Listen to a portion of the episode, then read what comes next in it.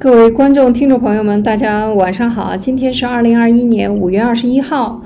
那今天是本周的星期五最后一天。那作为一个特别的节目呢，今天由艾丽自己为大家带来啊今天的特别的节目。那因为我们看到很多的呃观众、听众、战友们非常喜欢听历史故事，那今天呢就由艾丽单呃这个给大家单口啊 聊一聊啊我们历史上的一些嗯，今天主要聊一个问题就是。啊，封建社会，所谓的封建社会是什么？把这个问题呢稍微证一证明，或者说有一些人的认知，因为中共呢一直在骂中国的历史呢，封建社会如何不好，那么他现在做的又如何如何？但事实上，这个封建社会是什么呢？我们今天给大家带来一点啊分享。好，那首先呢，我们看到这个，嗯。呃，被这个封建社会，事实上它的时间的起始是什么？呃，应该讲呢，在上古的时候呢，我们更多的看就是记载呢就很少了。那真正的就是实行封建社会，就是是从夏商周这三朝，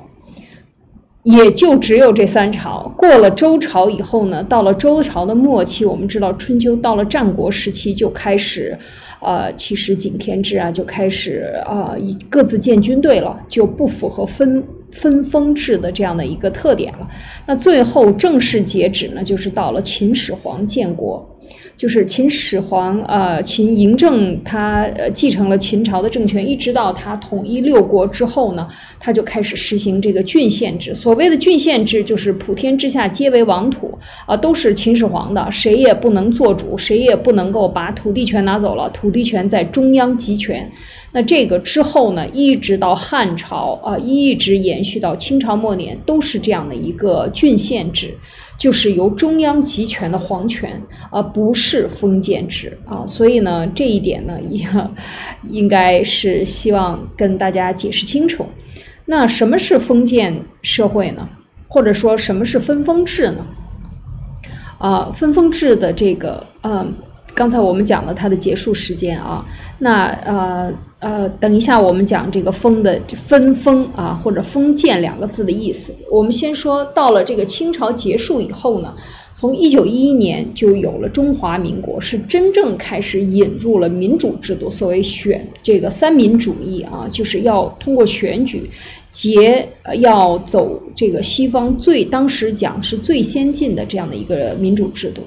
那么到了一九四九年的时候呢，当然中华民国已经挪到台湾，它就继续执行它的这个民主制度，而中国大陆呢，它实行的呢就是到今天为止的，应该讲是中国共产党为皇权的中央集权制。呃，就是它其实实行的就是中央集权，而且它是以党为皇权啊，就是它的这个思路是跟皇权是一样。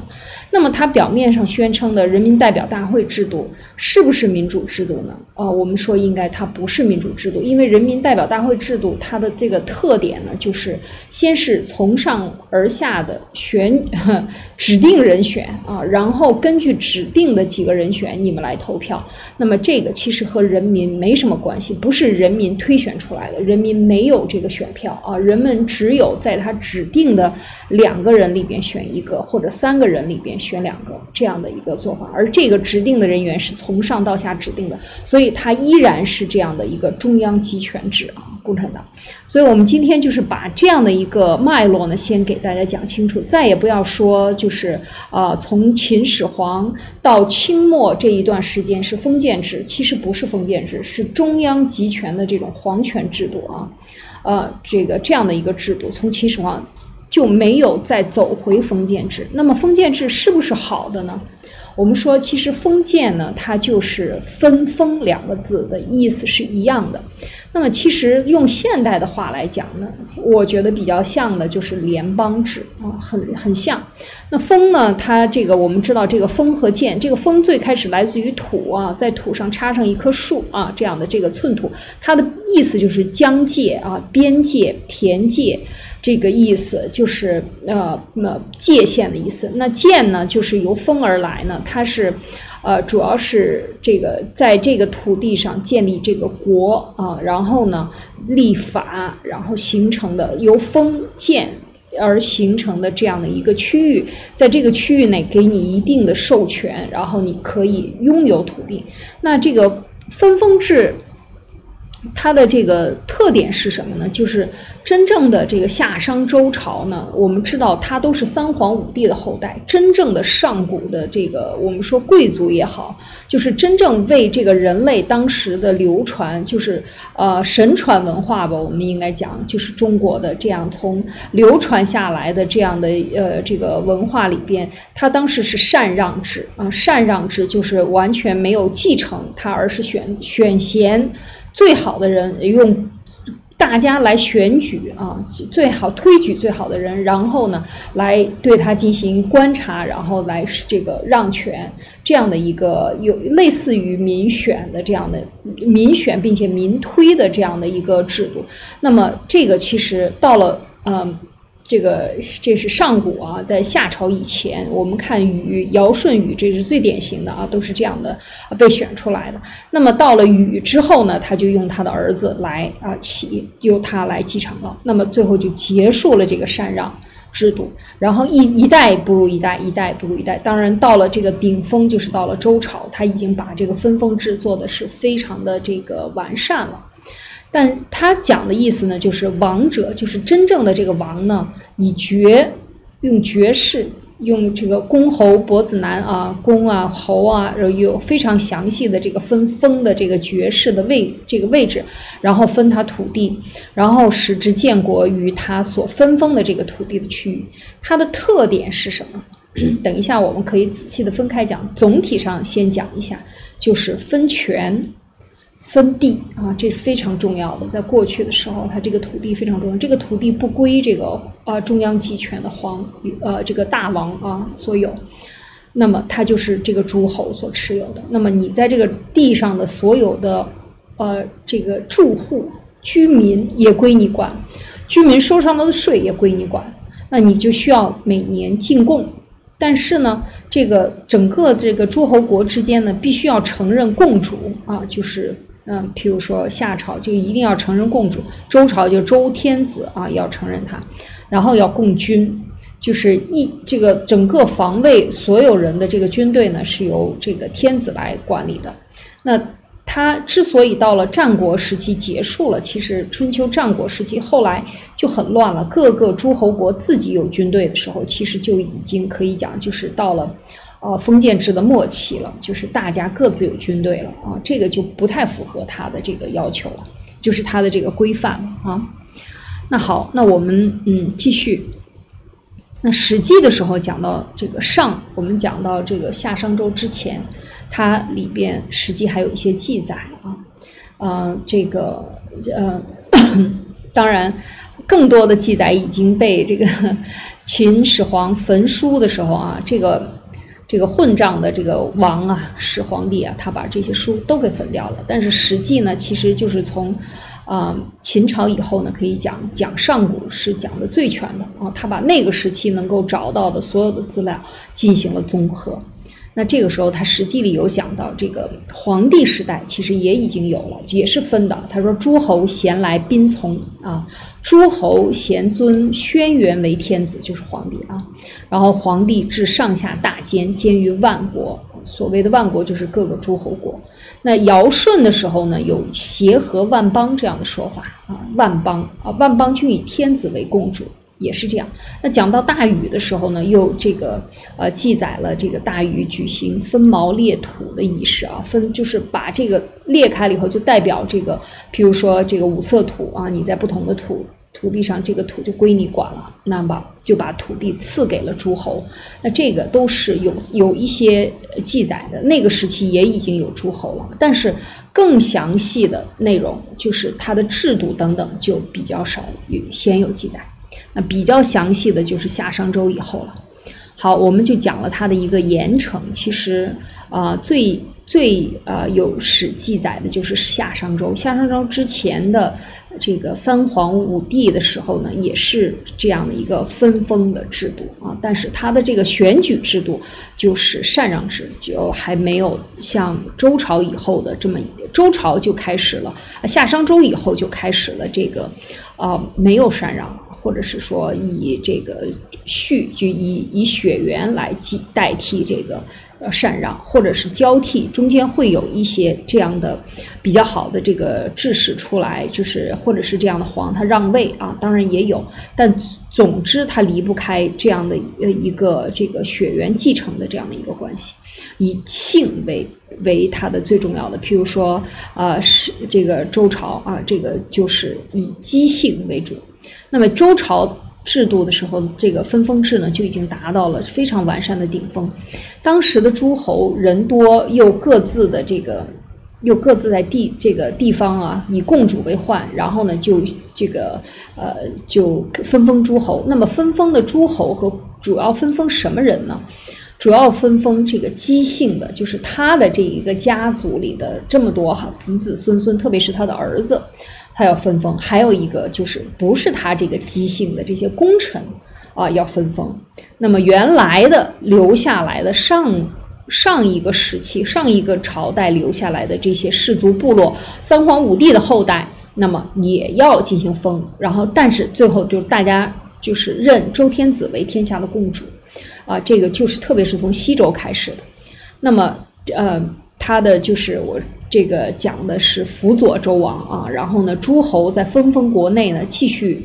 呃，继续对下边再进行逐级的分封，比如说你对你的门客，你对你的这个管理这个土地上一级一级的封下去，然后呢，下级对上级呢就承担这个缴纳的贡赋。啊，税赋等等，然后呢，你也要承担这个军事保卫、服从命令等等这些义务啊。这个就是到周朝的时候规范的就特别好了，特别的这个完善了。主要就从周武王就开始了。那么我们想说的这个分封制呢，它的特点是什么？就是它和后朝的，就是汉朝、秦汉以后的不一样的，这两千年不一样的，就是它的土地是诸侯的。这个土地在中国古代的这个土地是一切的根源啊！分封制这个土地是诸侯的，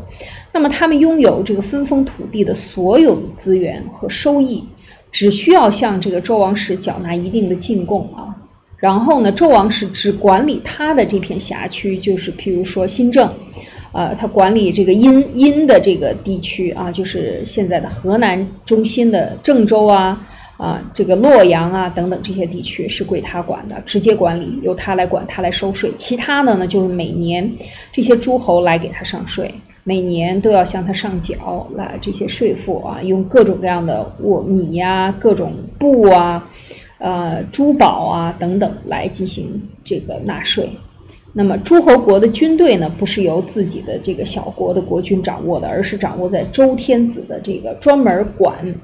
啊，这个司呃司马啊，就是专门管军队的这个人，在他的守臣的手里，那由他来直接调调遣，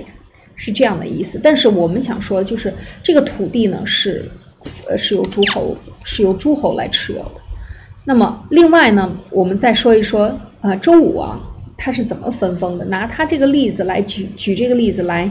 比较典型啊，他当时正好呢，就是一共分封了七十一个国家，其中姓姬的诸侯占了五十三个，就是他大部分分给自己的家人了，自己的族人，让他们来在这个各个地区，然后呢分到各地啊，东边、西边特别重要的地段呢，特别重要的这个区域呢。呃，这个土地呢，就是由他的家人来这个呃，就是占有的。然后呢，有一些呢，为了扩张疆土呢，他也会把一些人呢分到比较远的地方，让他去那边。等于我既然把土地给你了，我画个大饼给你，你就去那边开拓疆土吧。你要干出来呢，就是你的，然后你还能给我缴税。你要干不出来呢，那就你自行自自己行便吧。啊，你你干不出来，那你就不要怨我了。所以当时呢，这个我们知道周武王打败了这个商纣王以后，文王打败商纣王，文王就死了，武王就继位。那武王继位了以后呢，他就退退出了这个殷朝的首都，就是商朝的首都。然后他做了一件什么事情呢？就是把纣王的儿子武庚啊，就是封到了这个殷这个地方来管理商朝这些。他当时留下来的这些子民还继续由他管理啊，就是怕他不好管理，或者是说对他的一个尊重，你你还可以继续在这里。啊，这是他处理前朝人的一个方法。第二呢，在这个殷朝殷的附近呢，分封了自己的三个弟弟啊，管叔、蔡叔、霍叔啊，然后呢，当然是监视五更啊，然后称为三监啊，然后呢，也把一些其他的，这个是讲这个核心的地方，然后呢。又定都于镐京啊，分封他的亲属啊、功臣啊、先代的贵族，这些先代的贵族就是我们说的，嗯，三皇五帝的后代。我们知道，整个的夏商周以及周夏之前，基本上都是三皇五帝的后代，大家都跑不了哪儿去啊，都是都是在这个地方上，所以它是有它是有沿袭的。那么，即便是更换了朝代，他也不会对你赶尽杀绝。大家都是，呃，我们叫做炎黄子孙啊，三皇五帝的后代。那么，我们互相之间都应该。提携啊，是当到就周朝还是这样的，但是最后所有的人被斩杀诛尽啊，全部杀尽是到了秦始皇的时候，他在灭六国的时候就把这些诸侯国的王基本上都杀尽了，把这些贵族都杀尽了，所以这个就是说对先秦文化和这个之前的上古文化留下来的这些优秀的民族的人，其实到了这个秦朝的时候，它是一个分水岭。啊，它是被斩断的。那么 定于了这个镐镐京以后呢，他又把这些贵族分为诸侯啊，然后呢，这些分封国大部分都集中在黄河两沿岸啊，黄河南岸啊，就是这个水土比较好的地方。然后这些贵族在这个地方，当然还有把一些嗯重要的位置也是给到自己家族，还有就是想拓展的呢，就给到这些诸侯啊，让他们去拓展。然后呢，万一你能够再抢来一些土地呢？啊，换这个土地又多产一些什么好的这个物产呢？当然，这个就是啊看运气了。这就是周武王的这个第一次分封，最主要是第一次。后来他又有过一些内乱啊，的孩子之间的这个争夺，那么他又进行了第二次分封，没有什么太大的这个改变，但是会呃又增加了一些。嗯，增加了一些这个土地啊，远的疆土的一些分封，以及他要这个呃把大家的势力均衡掉的一些做法。所以我们看当时在中国七十一国啊，这个小国是很多很多的。好了，那么就是我们说到这儿，就是刚才也讲到上古的时候是禅让的制度，那么到了周朝呢，他就为了继承啊，延续这个朝代呢，因为周朝我们知道它很长，西周完了东周。啊，八百多年、九百年的是这个样子，他就是建立了一套这个宗族的制度，就是配合维系这个这个封建制度的它的一个发展吧。我们现在是这样说，他的宗法制度其实就是他怎么样继承啊，讲的就是天子只有嫡长子才有资格继承，其他儿子被分封为次一级的职位，就是诸侯、卿、大夫或者士啊。过去的时候，士这个阶层是非常大的，就像我们现在说的，嗯，这个社会上的中产阶级啊，中产阶级士啊，武士、文士啊，各种各样的士士士阶层是很重要的一个支撑这个社会的这种文化人或者是专业技术人士的这样的一个阶层。啊，以后我们有机会再聊。所以现在的很多女士啊、男士是吧？现在很多很多词汇都继承了那个时候的一个说法，但是我们现在已经，呃，找不到它的原始的意义 了哈。生活中已经用不到原始意义，但是过去这个士这个阶层呢也是很重要的，就是平民中有技能的、有本事的这样的一个我们说中产阶级。那么这两种制度，宗法制度就是继承。和这个分封啊，两个结合起来就可以巩固了。但是我们看到啊，它有一些非常有趣的特点。为什么我们今天要讲这个分封制？它和现代的这个联邦制是非常相像的。它都有很大的自主权，它都有很大的自主权。它的这个自主权呢，就是。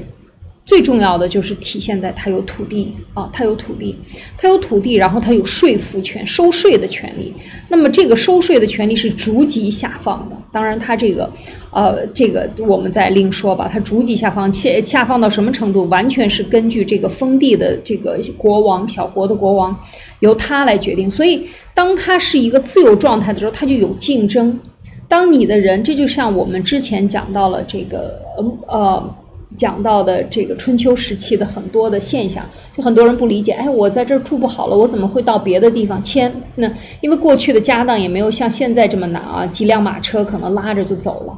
那他就迁到另外一个地方，那个地方的税负低，所以我就在这个地方住。我喜欢这个地方的王，所以它的这种流动性，它没有固定人口制度，不像现在的中共啊，固定人口，给你每个人弄个户口本，你就是这个地方，你就得在这儿缴地缴税。这是这是非常的这个呃流氓的啊，可以讲这个户口本制度，在这个哪个国家都没有这样的。你要缴税是你要想居住在哪里，你应该是自由流通的。自由流通的，然后呢，根据它的治理的好坏来决定，就是收税的好高低、治理的好坏，人们自由选择，它可以搬来搬去。那么这个时候呢，就形成特点了，有的地方就特别的富，有的地方就比较穷啊，留不住人。那么就这个时候就要反过来要促进这个地方的王呢，诸侯王呢，他们要改革自己，他们要把自己要这个。呃，这个政策呢要修正的更好，然后让当地的老百姓安居乐业。所以我们一直讲这个封建制度和这个它是相对自由的、自由流通的，呃，人口自由流通、市场啊相对自由的这样的一个呃制度，而且它的分封国很多，所以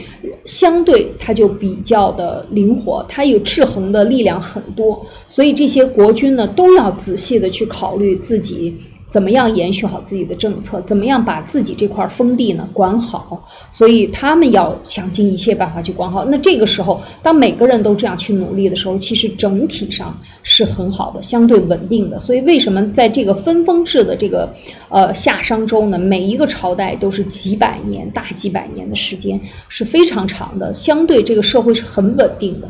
啊，起来造反的也比较少，因为整个这些国家互相之间，它形成了一个约定俗成的，有这样的一个一个横向的一个约定啊。当然还有纵向的一个你自己对领队领地的管理，你自己不行，你不要怨别人。另外呢，还有一个就是军队，它是统一在这个共主的那个手里，所以他也没有办法去征战别人，啊只能靠啊自己各自的这个玩命的吸引经济啊，把大家搞好，把百姓这个政策。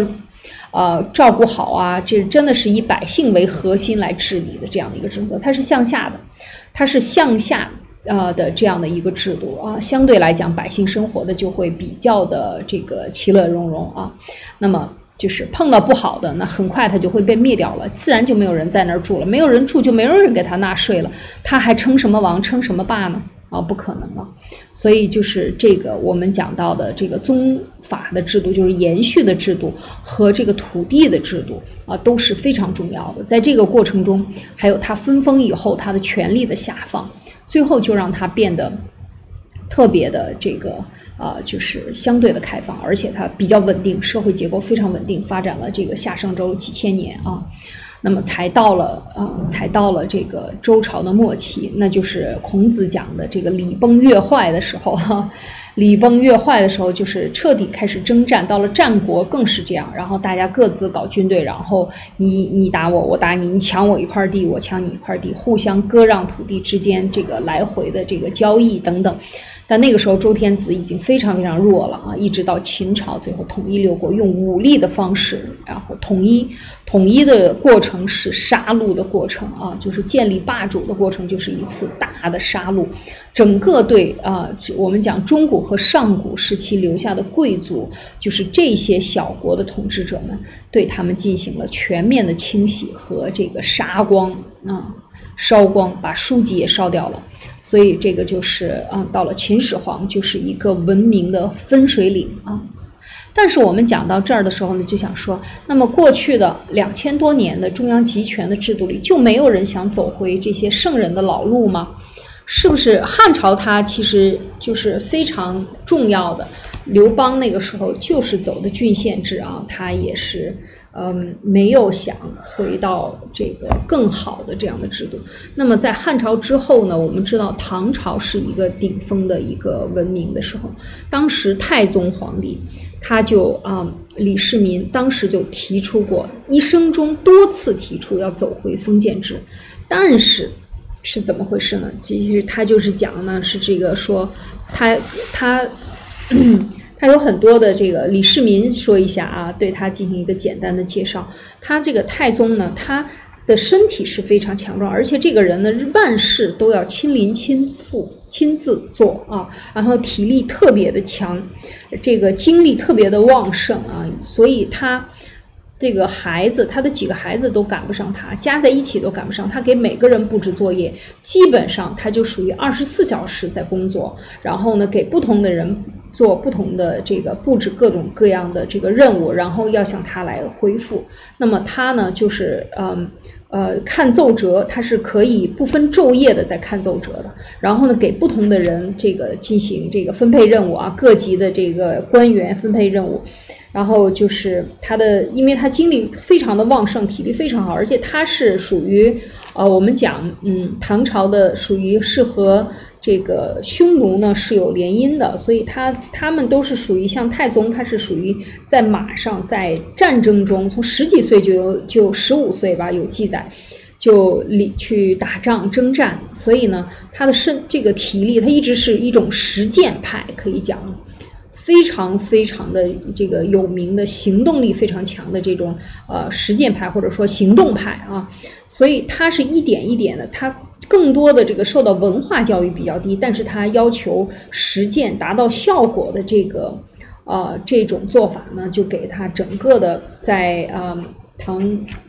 唐朝继任以后呢，他就。发生了非常大的，做了很多很多的这个改革啊。那么就是，当然他也改革这个呃官僚制度啊，他做了很多改革分封啊，他也有很多郡县。在这个当时的土地呢，也是很大的啊。这个唐朝的土地经济政策也是推行特别好的这个财政政策啊。他这个呃收税啊等等，都是呃有以后我们有机会可以专门讲一次这个太宗皇帝的他的治理之道。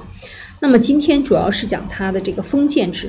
那么他在他在一生中提过很多次，当然他的皇子呢。他曾经提过很多次，曾经让他的官员嘛提起草一个详细的规定，要让皇族和杰出的官员呢可以被任命为世袭的，比如说守边境的镇守之官，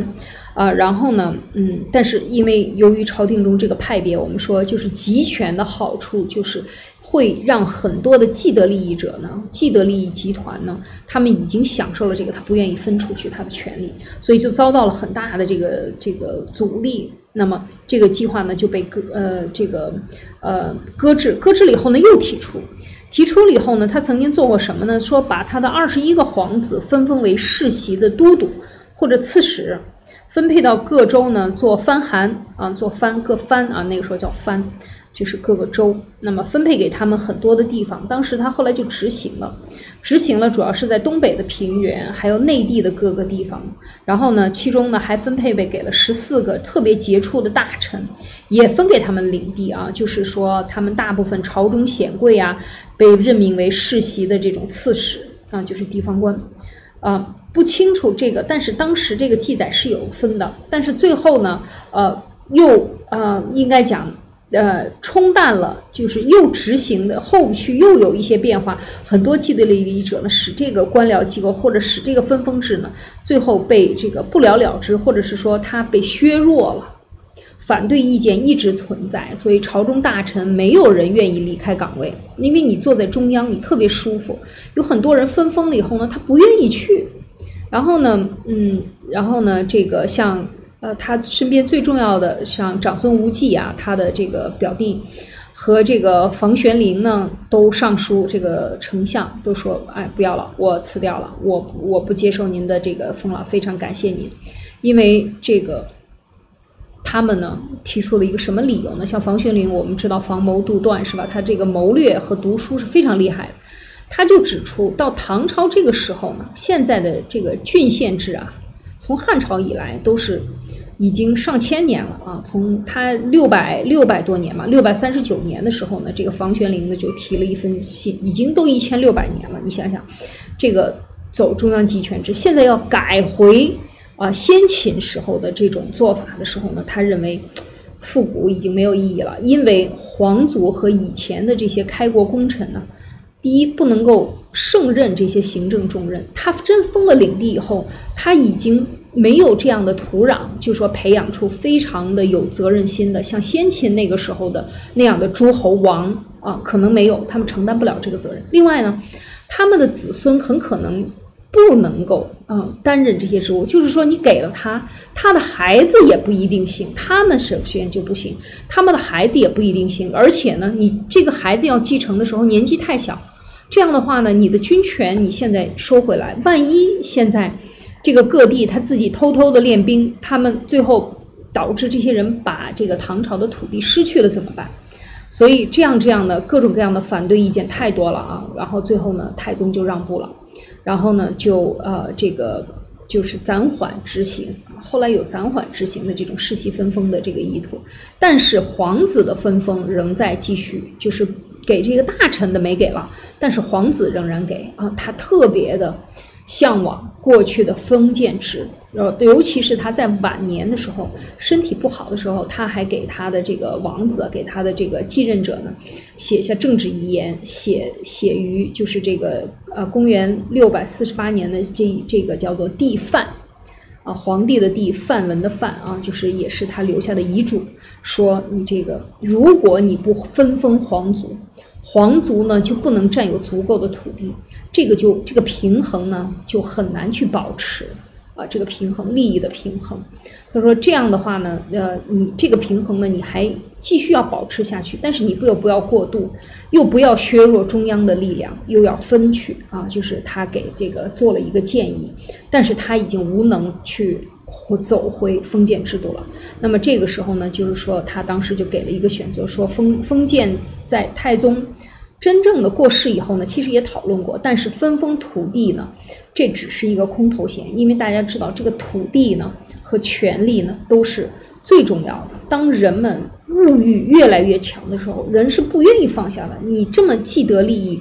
另外呢，这些。更好的利益集团坐在中央的这些利益集团，他可以收到的，呃，这个赋税呢，可能或者他拿到呢，比他自己去治理拿到的多，所以就是，这就是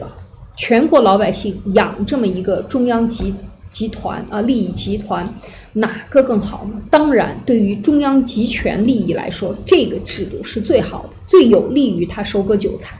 啊，但是对于真正的。嗯，王道啊，我们说王道，上古之上，真正的想要呃维持这个社会的稳定，保持文明的延续呢，其实是要放权的。啊，你不能够拿到太多的权和土地作为你的这个利益集团吸血啊，然后因为你越集权，你越贪得无厌，你越多的财富，你越放不下你的这个财富的来源的这种方法，所以你跟这个。与虎谋皮，他本来就是这个，他认为都都是他的了，他怎么可能放呢？所以这是人们越来越懒，然后收钱的手段越来越高啊，收赋税呢越来越高，这个就是走到今天的中共可以看出，就是已经走到了这个极限了啊，他已经把能用的古代的所有的邪恶的招都用到了。好，那么我们今天呢，嗯，就跟大家分享。这一些这个过去的被中共骂了几十年的封建社会到底是怎么回事？事实上，这个封建社会，我们真的去探讨他干的事情，以后我们有机会还会跟大家继续往往前分享夏商周的这个封建的，以及他的这个治理过程中的一些点点滴滴的小故事，这些掌故。我们跟大家分享了以后呢，你会发现，其实可能这更接近于就是我们现在说的这个联邦制啊，就是这个联邦制。我们现在的新中国联邦也提倡这个联邦制，就是各自。用你的这个土地上的人出来的人来去治理你的土地，那么你可能会更加的爱民，然后你会更加的珍惜你的这个土地，你会真正的用这种可持续性发展的这个政策来保护你的人民，然后呢，适当的收取税收，让它能够维持运营，然后藏富于民。当你的民越来越富的时候，你会吸引更多有才能的人，就像美国。他就能够吸引全世界的有才能的人，让别人把孩子在各个国家的基本教育完成，吃喝不愁的人拿着钱来美国上学。你想，这是一股什么样的力量？当你有了人才，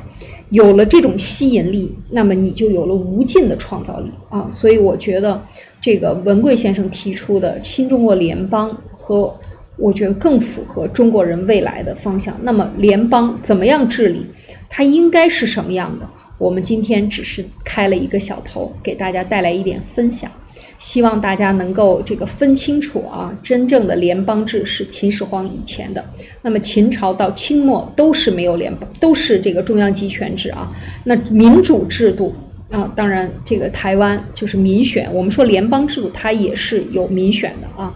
呃，上古这个民选，这个更现代的引用西方过来的就是中华民国。那中国大陆到今天为止的，它依然继承的是。披着嗯共产党皮的这样的一个中央集权制，啊，完全是一个中央集权制，而且是披着共产党，然后说自己不是皇权，其实全部都是皇权思想。所以我们看清楚这一点，就知道哦，原来他们是这么去玩弄这个概概念的，他们是用贬低你，让你不去研究，让你不去思考。古代的是什么样的？而我们中华文明，我们中国古代的这些留是有很多很多留下来的文化，给我们可以借鉴的啊，我们可以去思考，或者去啊，